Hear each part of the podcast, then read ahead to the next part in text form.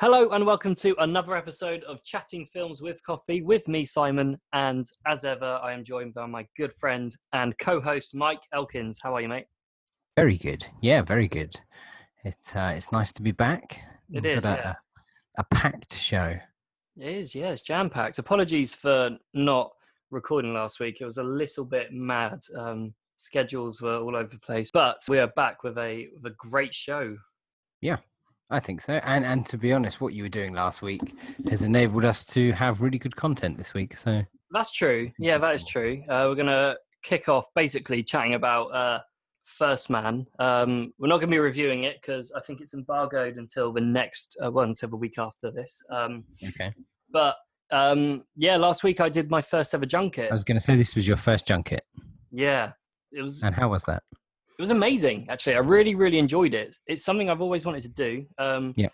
Junkets for people who aren't particularly clued up, but basically, uh, you know, you get those videos that you see online with, uh, someone asking questions to someone who was in a particular film. Uh, it's always got the poster in the background um, and the name of the film. Um, so it's basically a one-to-one chat with someone who's in a film. Um, I spoke to Olivia Hamilton from First Man, uh, the new Damien Chazelle, Ryan Gosling, Claire Foy film. Um, Yep. Yeah, it was amazing. Um, I mean, I messed up to begin with. Um, it was at the Corinthia Hotel. Have you ever been to the Corinthia Hotel? I haven't. I haven't. I'm a, where, where I'm assuming that's that's London somewhere. It is, yeah. So it's basically um, it's kind of opposite South Bank. So you go across Waterloo Bridge, and then there's a Okay. big, big hotel. Um, Yep. Five star hotel. Um, you walk in. Well, if you're me, you walk into the restaurant. Um, Of course. so that was the first mistake. there's, there's next time you're up, I'm going to show you. But there's a lot of entrances to the Corinthia Hotel. Okay. Uh, Would not uh, main reception be the one? Well, you'd think the ones with the big doors would be the ones to go to, but I kind of missed them. Yeah. Uh, went to one slightly left towards them and basically opened the door to the restaurant. Um, realized it wasn't Okay. the restaurant. Realized this wasn't where it should be. Uh, walked back out. Went into the big doors, um, and there was no one greeting you, which I thought was a bit strange for a five star hotel. Um, yes. Not that I've ever stayed in one. Um, But no, you would expect to see the the the the, uh, the individual on the front with the, the with the hat on, yeah. Kind of stopping taxis and carrying bags. exactly. So again, maybe I went in the back way. I'm I'm very confused. Went but in I went servants' entrance. well, picture this, Mike. You walk in through these huge doors, rotating doors, um, and there's a pianist playing for no particular reason. Okay. Mm. So immediately, as soon as you get there, you think, "Well, I should not be in here." Hmm. Um, I don't belong. Yeah. Yeah, exactly. I did not belong there. It was quite clear. Ended up in the restaurant. Um, managed to get myself. Did they ask if you had a reservation? That would have been not. fun. uh, my hair was particularly bouncy that day as well, so I must have looked like. ah, they're letting homeless people in now. Yeah, and I was carrying a brown bag filled with drink. Um, What paper yeah. bag? I basically managed to get myself up to the first floor, which is where it's supposed to be. Um, Okay. and uh, it was like it was room 120 something. And if anyone's seen the film Notting Hill, which I guess a lot of our listeners have, you know the scene where Hugh Grant pretends to be from Horse and Hound. yes. It's basically like that, really. Well, oddly, when you said my first junket, that is the, the, the, the sequence that immediately came into my head. yeah. Well, until I did it, I was like, "This is actually a very funny scene. It can't be like that," and it turns out it is. Um, Okay. you basically get shepherded into these rooms. I'm not slagging it off at all, by the way. I absolutely love doing it. It was just something I've never done before. Um, And yeah, you basically get shepherded off into these uh, press meeting rooms um, where you you basically wait to be called. Um, yeah, looked after really well. Food? Um, no food, but a lot as, as much drink as you can imagine. We're talking Coke, Diet Coke, sparkling water, still water, tea, a variety of teas, coffee, filtered coffee. It was incredible. Go nuts on mint tea and water. yeah, yeah, um, and then top yourself up with a filter. Yeah. So, what, what recipe are we using, guys? Let's uh, crack yeah, on. yeah, yeah. It's a single origin.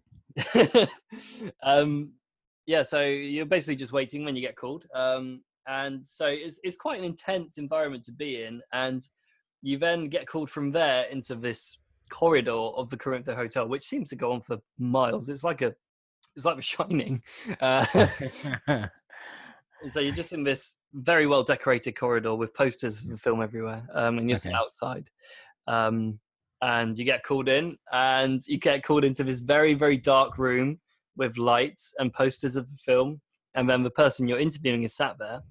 Um, and because it's all on quite a tight schedule, you basically get like sat down and i thought what would happen would be like okay so you get a moment to compose yourself and they'll be attaching mics to you and they'll be double checking the lighting Nope, none of that happens. You literally sit down and we go, okay, whenever you're ready. So, okay.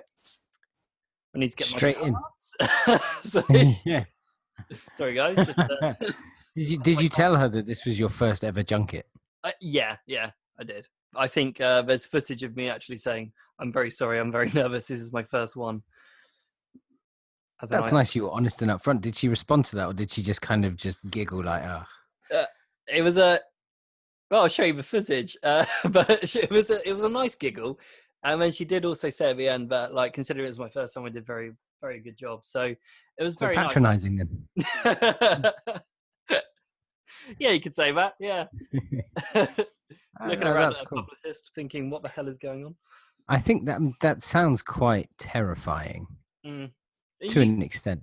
well, you just sort of get on with it. It's just like, okay, so I mean, I won't lie, I really did think someone was going to like attach a microphone to you, um, and then at least give you some sort of like, okay, guys, um, so you're going to be talking to Olivia. Obviously, none of that.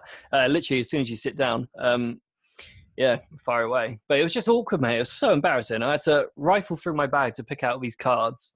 Um, you've got Olivia Hamilton waiting there.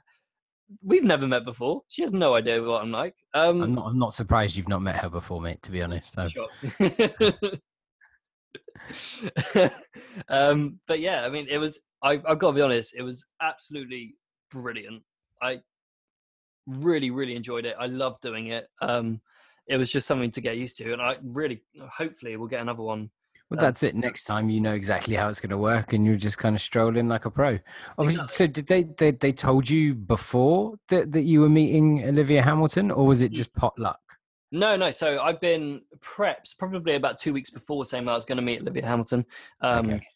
which is really nice because like on red carpets is very much um, you you're probably going to get uh, talking to this person but just a heads up Yeah. you may only be one question so it's like, you never really know who you're going to speak to on red carpets but this was like a couple of weeks in advance um, and you sort of have a lot of time to prepare some questions and then you see Yeah, the film yeah. like two three days beforehand Yeah. so you can kind of tailor it and it was so enjoyable um, was, I would find it. Sorry, I'd find it really difficult because obviously she's lately been in some big things. Mm. So La La Land, um, and um, Don't Worry, He Won't Get Far on Foot.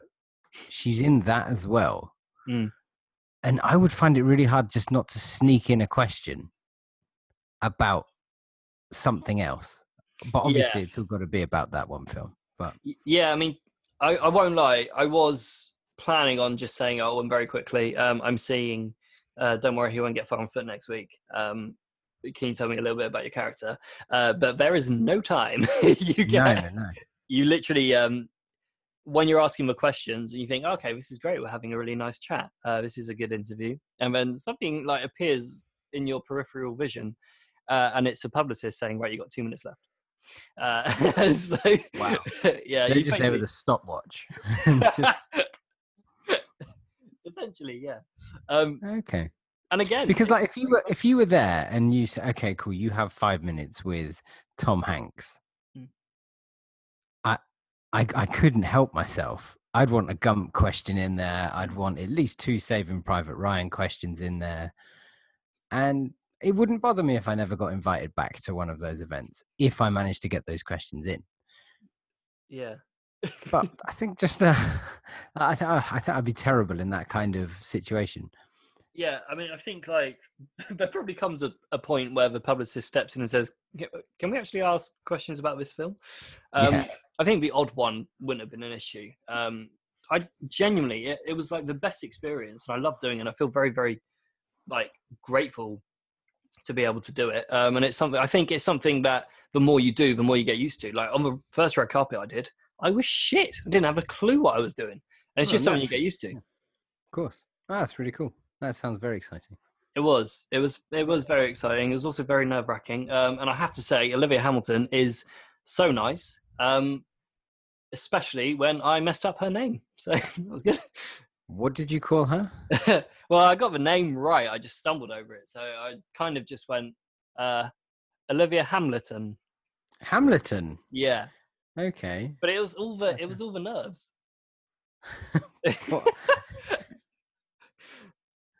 Hi, yeah, I'm really nervous. I can't speak at the moment. I've, uh, yeah. okay. I mean, No, that, that sounds really cool. I think that sounds really cool. Um, well, we look forward to you getting an invite to another one. Yeah, I hope so. I, honestly, if I could do more of those, I think I'd be very, very happy because they're just they're so they're so interesting, and you get to basically spend one-on-one time with someone whose work you admire. So it was Yeah. yeah, it was really, really interesting. Um, and graciously, I basically said at the end, like, "I'm really sorry. Can we do the introduction again because I messed up. I messed up your name." And she was like, "Oh yeah, of course, yeah, that's absolutely fine." Um, and very, very nice. Um, Yeah, that's cool.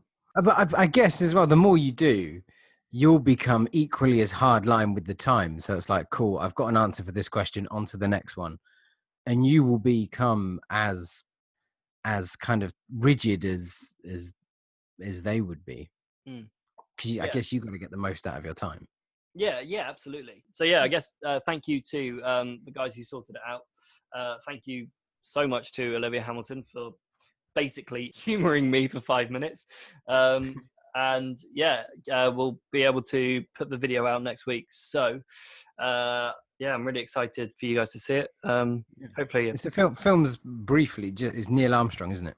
Yes, yeah. First Man uh, is out next week, and it's a it's a film about um, Neil Armstrong and his mission to get to the moon, and his team's mission to get to the moon, and the family life, and it- it's a, it's a really really Interesting premise, I think. Really, really interesting premise. mm, And yeah I love those films that kind of go into huge historical moments.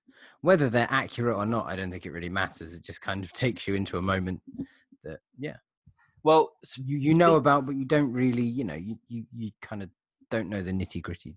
Exactly. Yeah, that was actually one of the things that Olivia said. It was basically just um, she she found that it, it wasn't just a story about getting Neil to the moon. It was a it was a film that was basically telling like the internal struggle between like a potential failing marriage, um, the relationship he had with his um, his co- like his colleagues and fellow astronauts, and also the impact it had on his life over a ten year period. Like it is not it wasn't as simple as okay yeah well send someone to the moon. It was like people died trying to get there.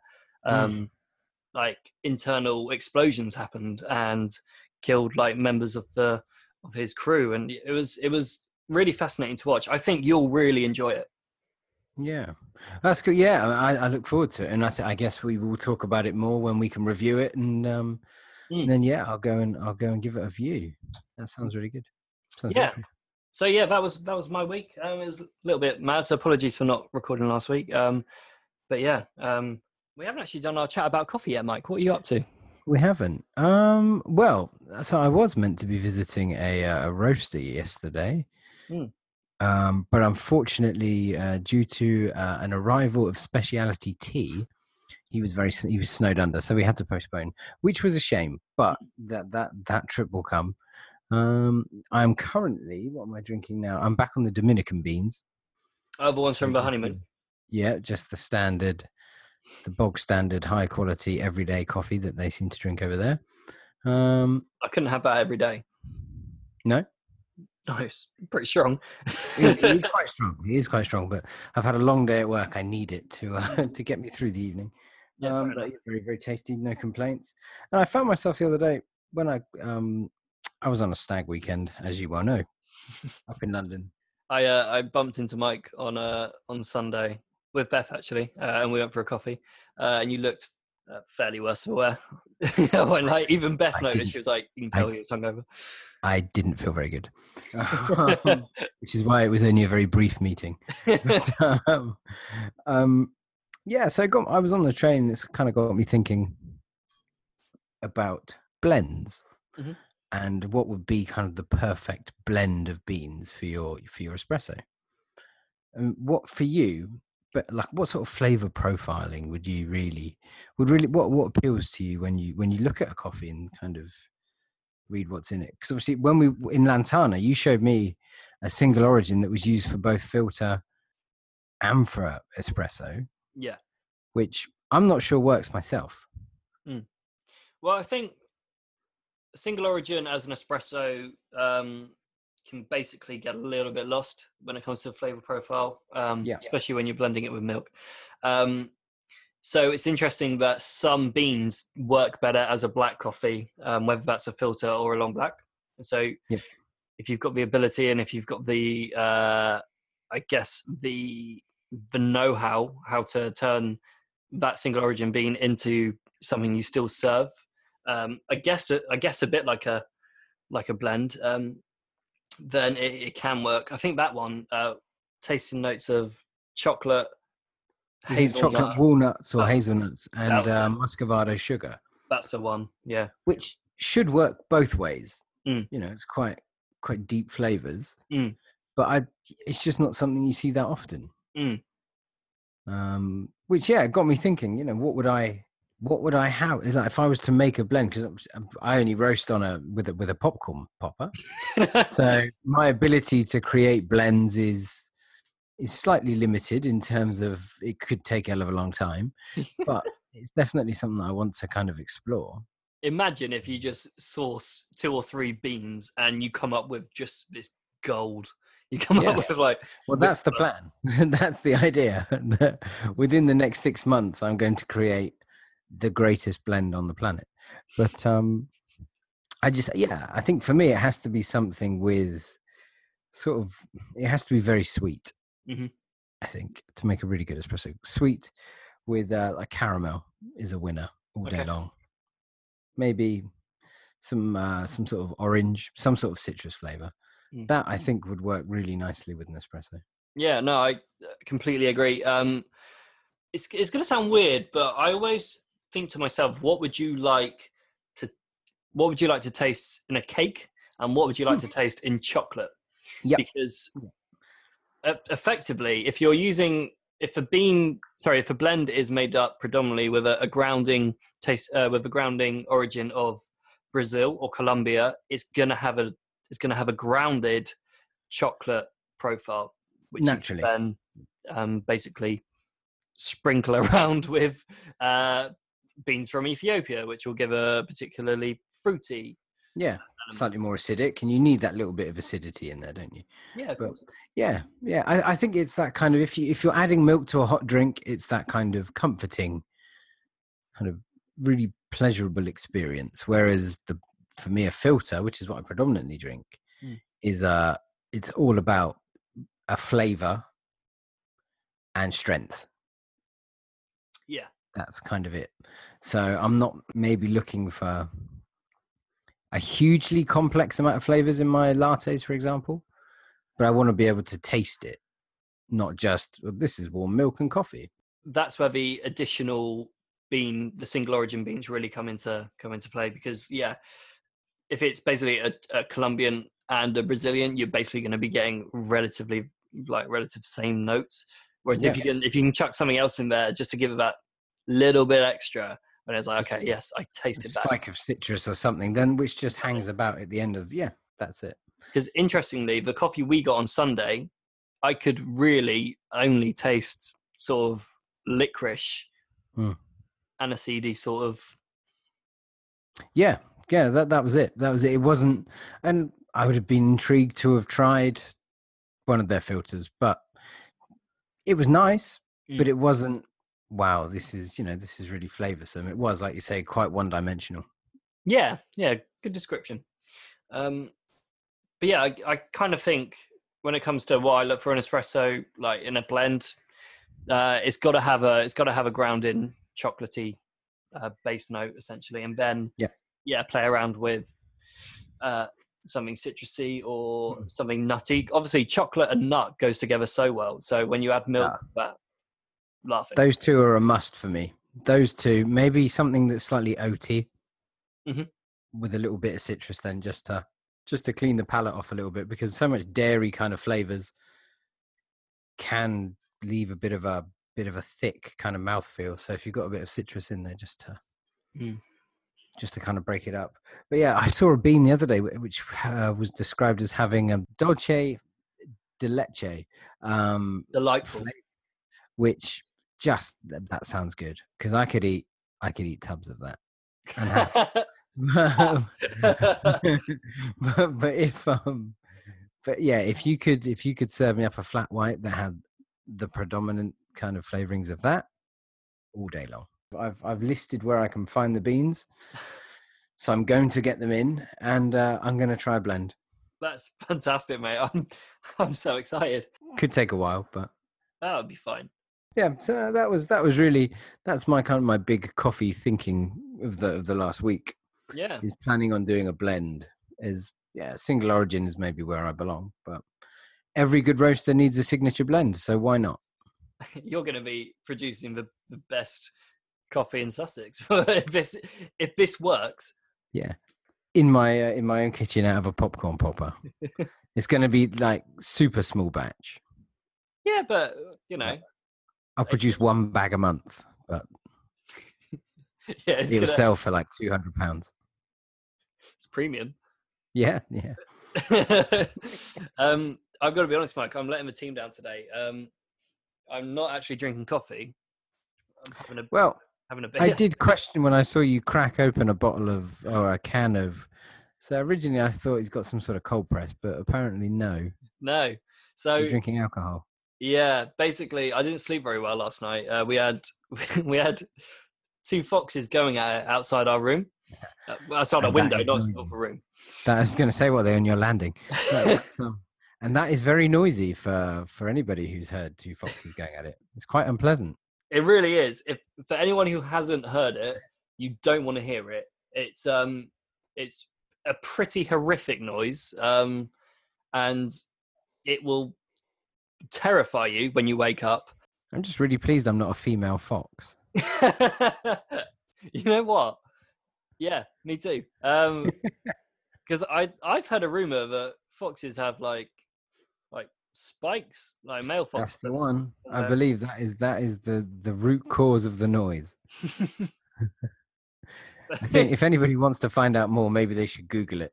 But yeah, yeah, probably do it in private browsing. You don't want to be you don't that. want to be seen with that sort of stuff on your on your phone or laptop. um so yeah i basically because there were some foxes going at it last night didn't i didn't sleep very well um i've already had four coffees today and so i thought uh, i'm gonna counter that with some beer Straight in with the lager. Yeah, Yeah. why not?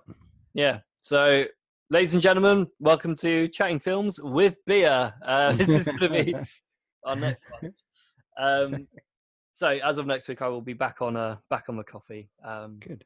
but thank you very much for your your update on the coffee thing i can't wait to hear where we go from here um next week is going to be a big one i feel Yeah.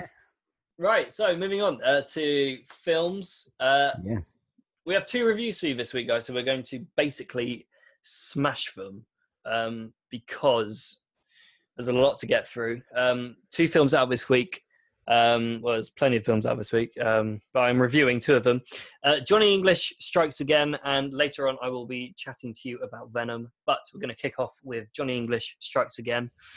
Rowan atkinson returns for a third outing as the hapless british spy. The film starts with english out of action and currently teaching geography to the next generation of british spies trading in the suave suits of the more appropriate stuffy boarding school teacher attire when a cyber attack reveals the details of all the currently active MI7 spies, English returns to action in a bid to stop the continued cyber attacks.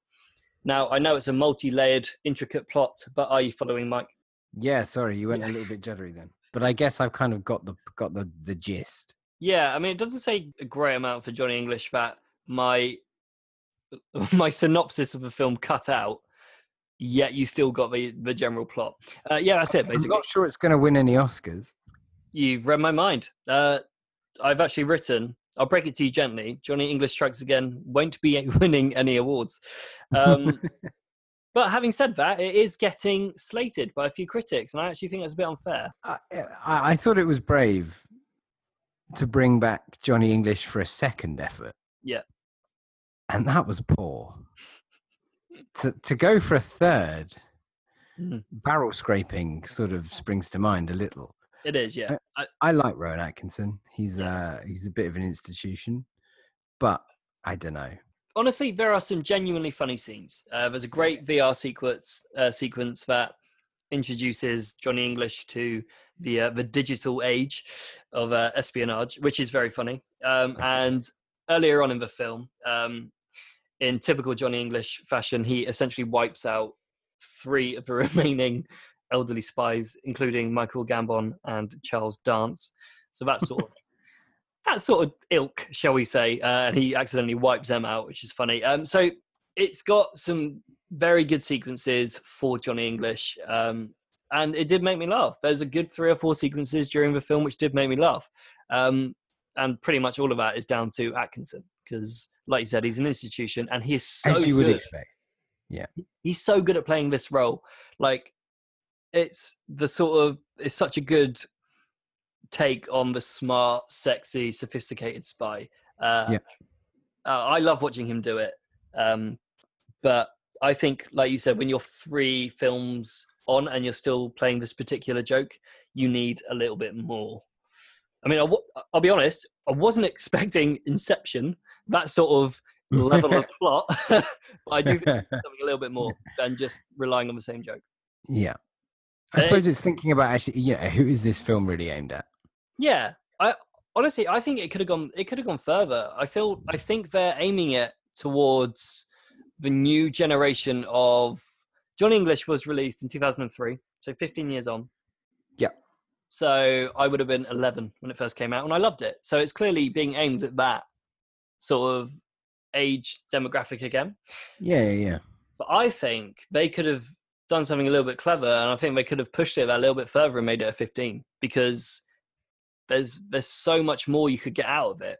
But but you think spy thriller or spy thriller in you know, um it should have a little bit of darkness to it. It should have a little bit of even if it is a comedy. Mm. There should be a little bit of something just to appeal to the to the slightly older generations. But yeah, so do you think so if if if people who love the first Johnny English, they're going to enjoy this even though they're older?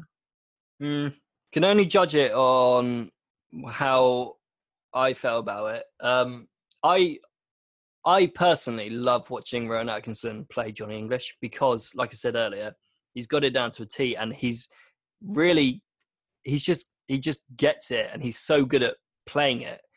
Uh, And also, I have the benefit of really enjoying the first one when I saw it when I was eleven. Um, Yeah.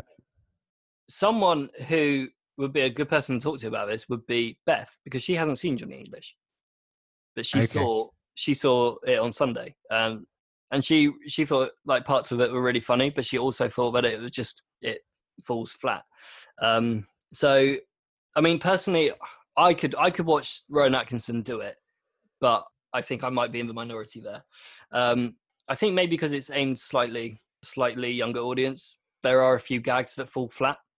Yeah. Um, like there's there's a theme throughout the film where uh, they're basically going between they're toing and throwing between uh, English's old school vintage espionage tricks and the modern day espionage, um, which Yeah. is obviously where the VR sequence comes in. Um, and that that really doesn't work. That theme is sort of introduced and they stick with it throughout the thing. There's the old gag here, like, oh, I don't need a mobile phone, and it's just, that that sort of thing isn't funny. Um, Mm. so So, so basically, there was potential. Yeah. But it's not progressed no, on from kind of what it was, which was funny the first time round. Yeah. And okay, so so really, it does rely on Rowan Atkinson. Just oh, to- absolutely. Like honestly, if if Atkinson wasn't um, John English in the first one, it would never have got past the first the No. first installment. Um, I think this is this is the time to just let it lie now. Um, say that like Johnny English was was fun while it lasted, um, and uh, and I really think that's all you can really expect of a Johnny English film is good fun, not to take it too seriously, and not to not to really over critique it, which I feel like it has been. There's Yeah. there's it's obviously a, a fairly fairly simple and poor plot, um, but the comedy is is certainly there. It's not like the comedy's gone away. Um, I'm giving it three out of five, uh, which, I is think very acceptable I think for I what think, it is. well, having looked at some of the other reviews, I've been over, overly generous, but I there were parts of it I really enjoyed. Um, it's just how far can you push that same joke, really? Like three, we're this is a third installment of the franchise. The joke's already been done, but if it wasn't for Rowan Atkinson, it, it would have been done on, done a, Yeah, a long time ago. Uh, so yeah, three out of five. Um, yeah, I would I, I would recommend going to see it. If you saw the first one and you liked it, if you saw the second one you didn't like it, this is probably going to be right there in the middle. Okay, so better than because the second one was bad. Yeah, it was bad.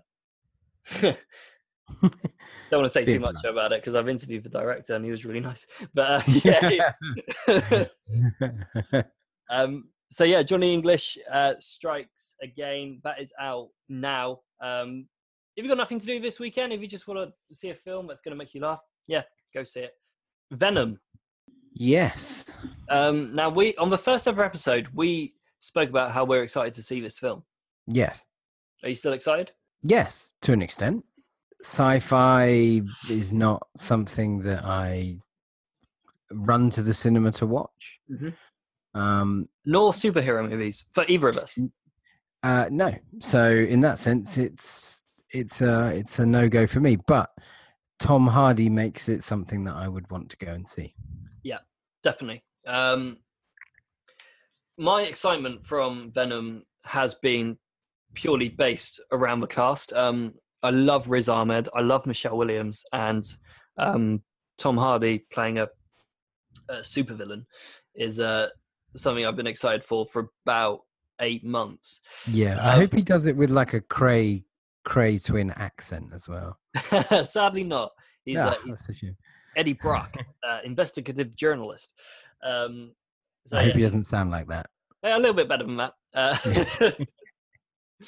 um, so yeah, he's uh, he's he's gone American.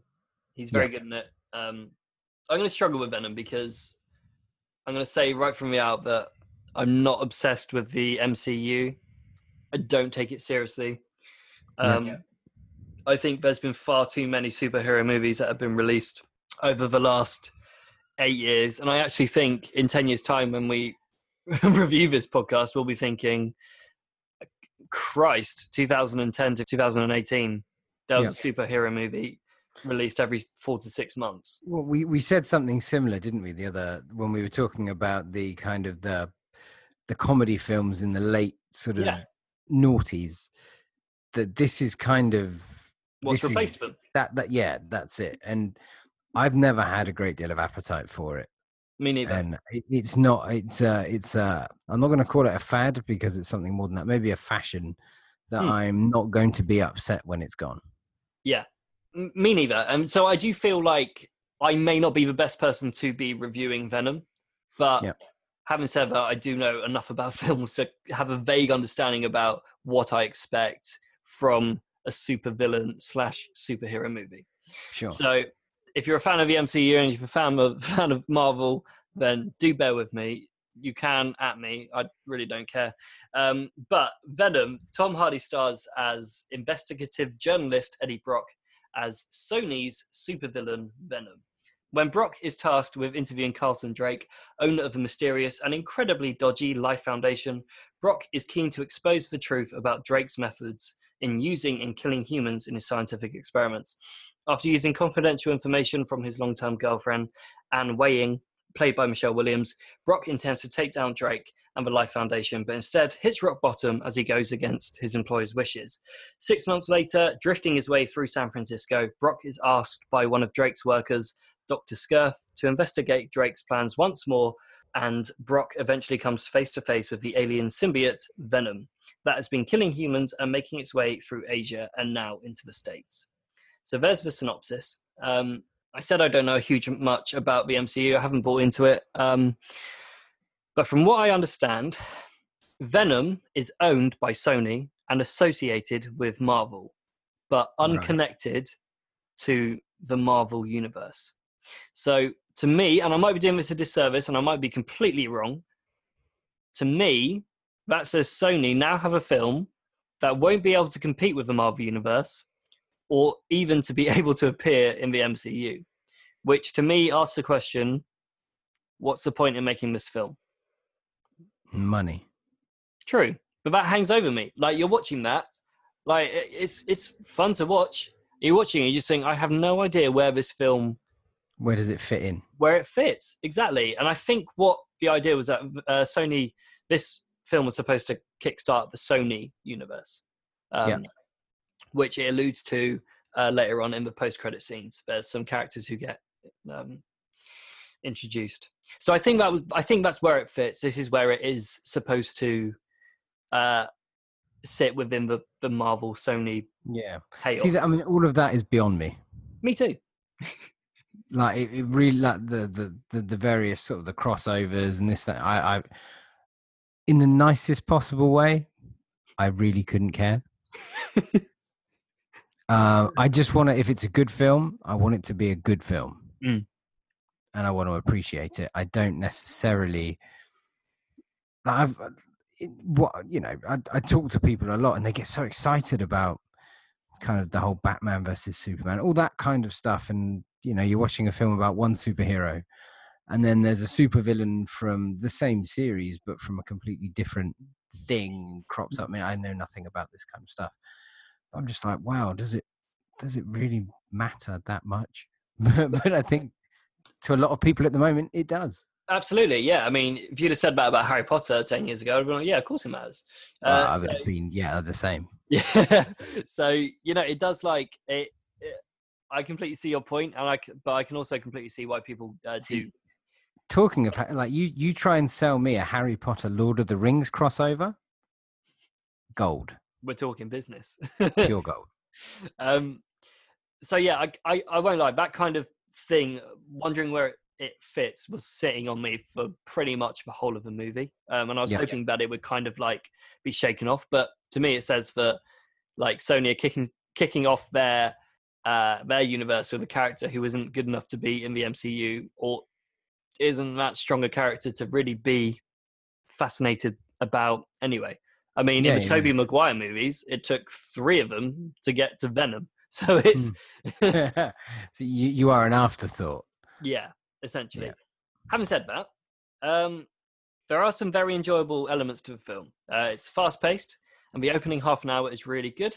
Uh, it builds the tension around the symbiotes, introduces relationship between Eddie and Anne, um, and you get to see Hardy as an eccentric, straight talking, and just a general fun to be around type of fella. Um, but to me, it really does. It really doesn't know whether it wants to be a comedy, an action movie, or an edgy superhero movie, um, and it basically ends up being a, a, bland combination of all three. But there are some genuinely funny scenes, um, something which I think we should come to expect with Ruben Fleischer directing. Yeah. Um, especially when Brock and Venom are working together, Hardy gives a good comedic performance for the most part. And although there are plenty of lines that will make you laugh, the film is in danger on relying on slightly too many half-hearted gags, uh, which also sees Hardy occasionally failing to deliver them. Um, okay, which surprised because he does play that role quite well. Mm, that like, sort of cheeky, like, Peaky Blinders. I find his character very hard to read. Like, is he is he a comic character? Is he just nuts? Is he you know he he mm. does tend to and the same in uh, Legend. Hardy's comedic performance in this has really divided people. Some people think he's great in it. Some people think it's overdone. I mm. kind of sit in the middle and think that it was. There's parts of it where he's really, really funny and really good, but it's all, there are parts where it's almost slightly too overdone. Um, okay. But Hardy's always had comedy in his performances. Yeah. But yeah, I, I was I was interested to see that his performance has been not particularly well received in terms of the comedy.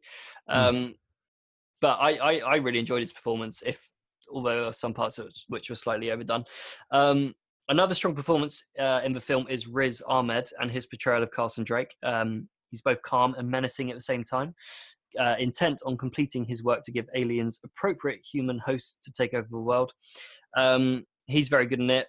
I would have liked to have seen a bit more from Michelle Williams because when she's on screen, she's fantastic. She's an incredible actress. But this won't shock you, Mike. She is a victim of playing a hugely underdeveloped role uh, and essentially becomes Brock's girlfriend instead of an actual character. Um, yeah. Which is so hard. disappointing because she's so great. Um, Yeah. I think with a better script, she could have had a much, much bigger uh, role in the film. Yeah. Um, I, I kind, I'm kind of struggling with Venom. It's it is let down by an underdeveloped and fairly unimaginative script, um, and it's really evident in the final fight scene because uh, it's loud, it's messy, it's heavily reliant on CGI. So I was going to say, does it rely too much on the effect? Oh god, yeah, it's it's mad. Like, But it's then, is that what people want to see with this sort of film? Well, I don't know because, it, to be fair, in the Marvel films, CGI is used, but it's there's a lot more going on than just CGI, especially in the fights. Um, Mm. But considering this is a final showdown, it's really, really poor. It's it's not great. It's not great. Um, so I, I'd say the the highlights are Hardy's performance and the relationship he has between Brock and Venom.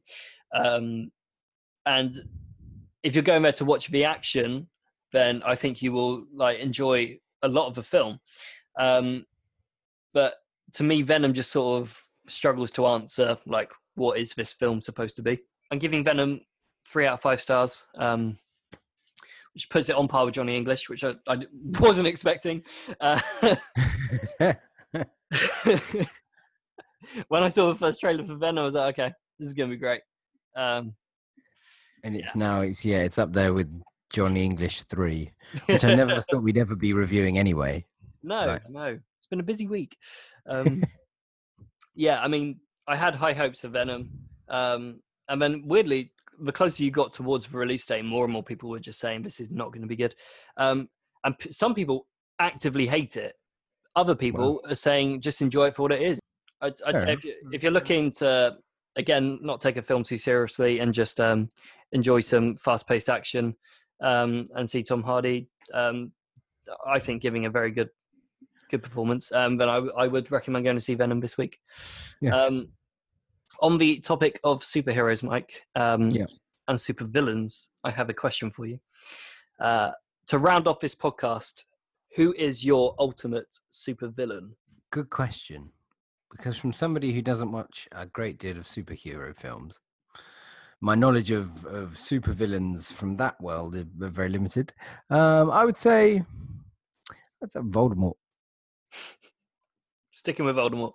Sticking with Voldemort. Yeah. I quizzed Mike about this earlier on, uh, and the first thing he said was, "Yeah, probably Voldemort." Well, I mean, you kind of look at it, and he is actively pursuing genocide. yeah, he's, Kids, uh, he kills kids. He's happy to kill school kids. well, he, he's pursuing genocide whilst actively focusing on a specky lad. It's really yeah, Yeah. I mean, basically, he's got the ass because he couldn't kill a, a baby. And it's kind of from that, yeah, it- it's just the guy has split his soul into what, seven bits? That's that's pretty deep. Pretty deep. Um, he uses people throughout the, the, the books or films um, as basically kind of vessels to either carry him about. Uh, is it Wormtail? Cuts off his own hand Hmm. to, to to kind of give him human form. So he's got some some crazy followers, which you know you look at history, some of the worst people. You know, th- there's there's one guy I'm thinking about who you know he had some crazy followers and he was pretty keen on genocide. yeah, And yeah. for, yeah, if you were to say give me give me Voldemort on one hand and I don't know the Joker on the other, I'd take the Joker all day long. Like I'd sooner have a scrap with him than a uh, than well than Voldemort. Yeah, the greatest wizard of all time. Um, you make a very compelling argument. Uh, it's difficult to argue with that. Um, I can't but look I can't look beyond somebody who wants to commit murder on an enormous scale. yeah. I mean, granted, the scale is imaginary, but yes, you are you are right. Either way, but but but you know, we're not talking. I mean, non-fiction. I mean, if we were, that's a whole different debate. But- The guy blew up a school and attacked a school full of kids. Yeah. That puts you halfway up the ladder in terms of just pure evil. um, thank you for putting forward your your pitch for Voldemort uh, as the ultimate supervillain. Um, I'm going to go slightly more realistic um, and choose Landa from Inglourious Basterds. Okay. Um, I remember seeing that for the first time and just being blown away by Christoph Waltz. Yeah, yeah, yeah. He's one of my favorite. He is one of my favorite actors. He, he is just incredible in it. He's Um, probably in my top five male actors. I think. really, Yeah, yeah, yeah. I'm, I'm a big fan. He's also a great Bond villain, uh, but that is a story for another day. Um, I was watching this documentary about Michael Fassbender saying when he um, auditioned for Inglourious Basterds, they wanted Yeah. to see him for Landa. Um, and um, he basically went to the audition with Tarantino um, uh, thinking he was reading for the role of Landa. Um, Mhm. And Tarantino was like, no, no, we've cast him. He was like, oh, really? But I, I think I could do it. He's like, no, we've cast him. Like, yeah.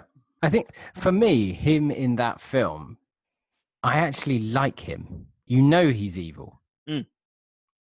But I like him. you can't th- take your eyes off him. No. And I don't I I couldn't quite put my finger on what I like about him, whether it's the way he just delivers his lines, um, the detail, like in the um the sequence where he drinks the milk in Mm. the in the, the in, in the house. Yeah. That whole sequence is incredible. Yeah. There's nothing particularly special about it, but just the way he he's moving, the way he kind of meticulously, because he lights a cigarette, I think, then he Yeah. pours, uh, has the milk and everything else It's again it's that kind of he's playing he's not playing a character he is the character Yeah, yeah. it's um it's beautifully choreographed, isn't it? His whole performance is it's it's almost like it he brings to the screen a stage character. Does that make sense? Like Yeah. Yeah. Uh it's phenomenal acting and yeah, uh easy to forget that he was played a really, really horrible piece of work. horrendous character yeah yeah yeah Um, and those people did exist. So yes uh, yeah, that to me is my my ultimate Okay. supervillain. i can yeah i can i can i can completely understand that completely understand that Yeah, so well, Okay. that was uh I guess that was this week's episode, guys. I think we're we're done. It's been great It has been. It's been uh it's been full of content. Um thank you for listening. Um next week I imagine we'll be back again. I I don't think we've got anything on. no no so yeah we can come back and talk about films like we've not even talked about films that are 10 years old yeah, I know. Imagine a show where we do not talk about films that are 10 yeah years old. that's it i mean not that that's a filler at all anyway Your words. i enjoy it i enjoy it but I, If I we're really- doing it next week, I need notice because I'm going to have to really look down that list to see what there is to talk about. Well, fun fact for the uh, for the listeners of this podcast, we actually recorded one about Twilight uh, about two weeks ago, but the episode was Didn't so make the long, cut. got- it didn't make the cut. Didn't make the cut. So we got that in the locker. yeah, that can stay locked away. um, so thank you very much for listening, guys. Uh, we will be back with you next week. Um, and yeah, thanks for listening. See you next week. It's been it's been a pleasure. As always, Mike, thank you very much. Pleasure, mate. See you later. See you later. Bye. Bye.